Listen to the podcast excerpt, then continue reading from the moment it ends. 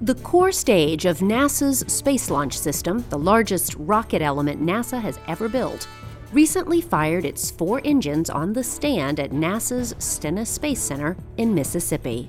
This is Innovation Now, bringing you stories of revolutionary ideas, emerging technologies, and the people behind the concepts that shape the future.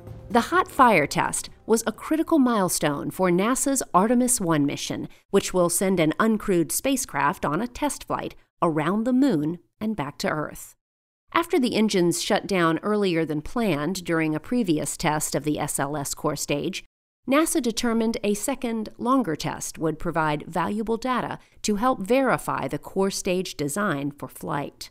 Here's Megan Martinez, a propulsion test project manager at Stennis, to explain why these tests are so important.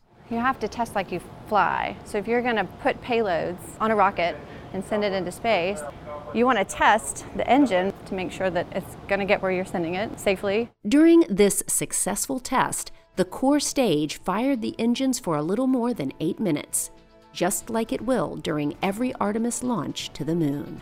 For Innovation Now, I'm Jennifer Pulley.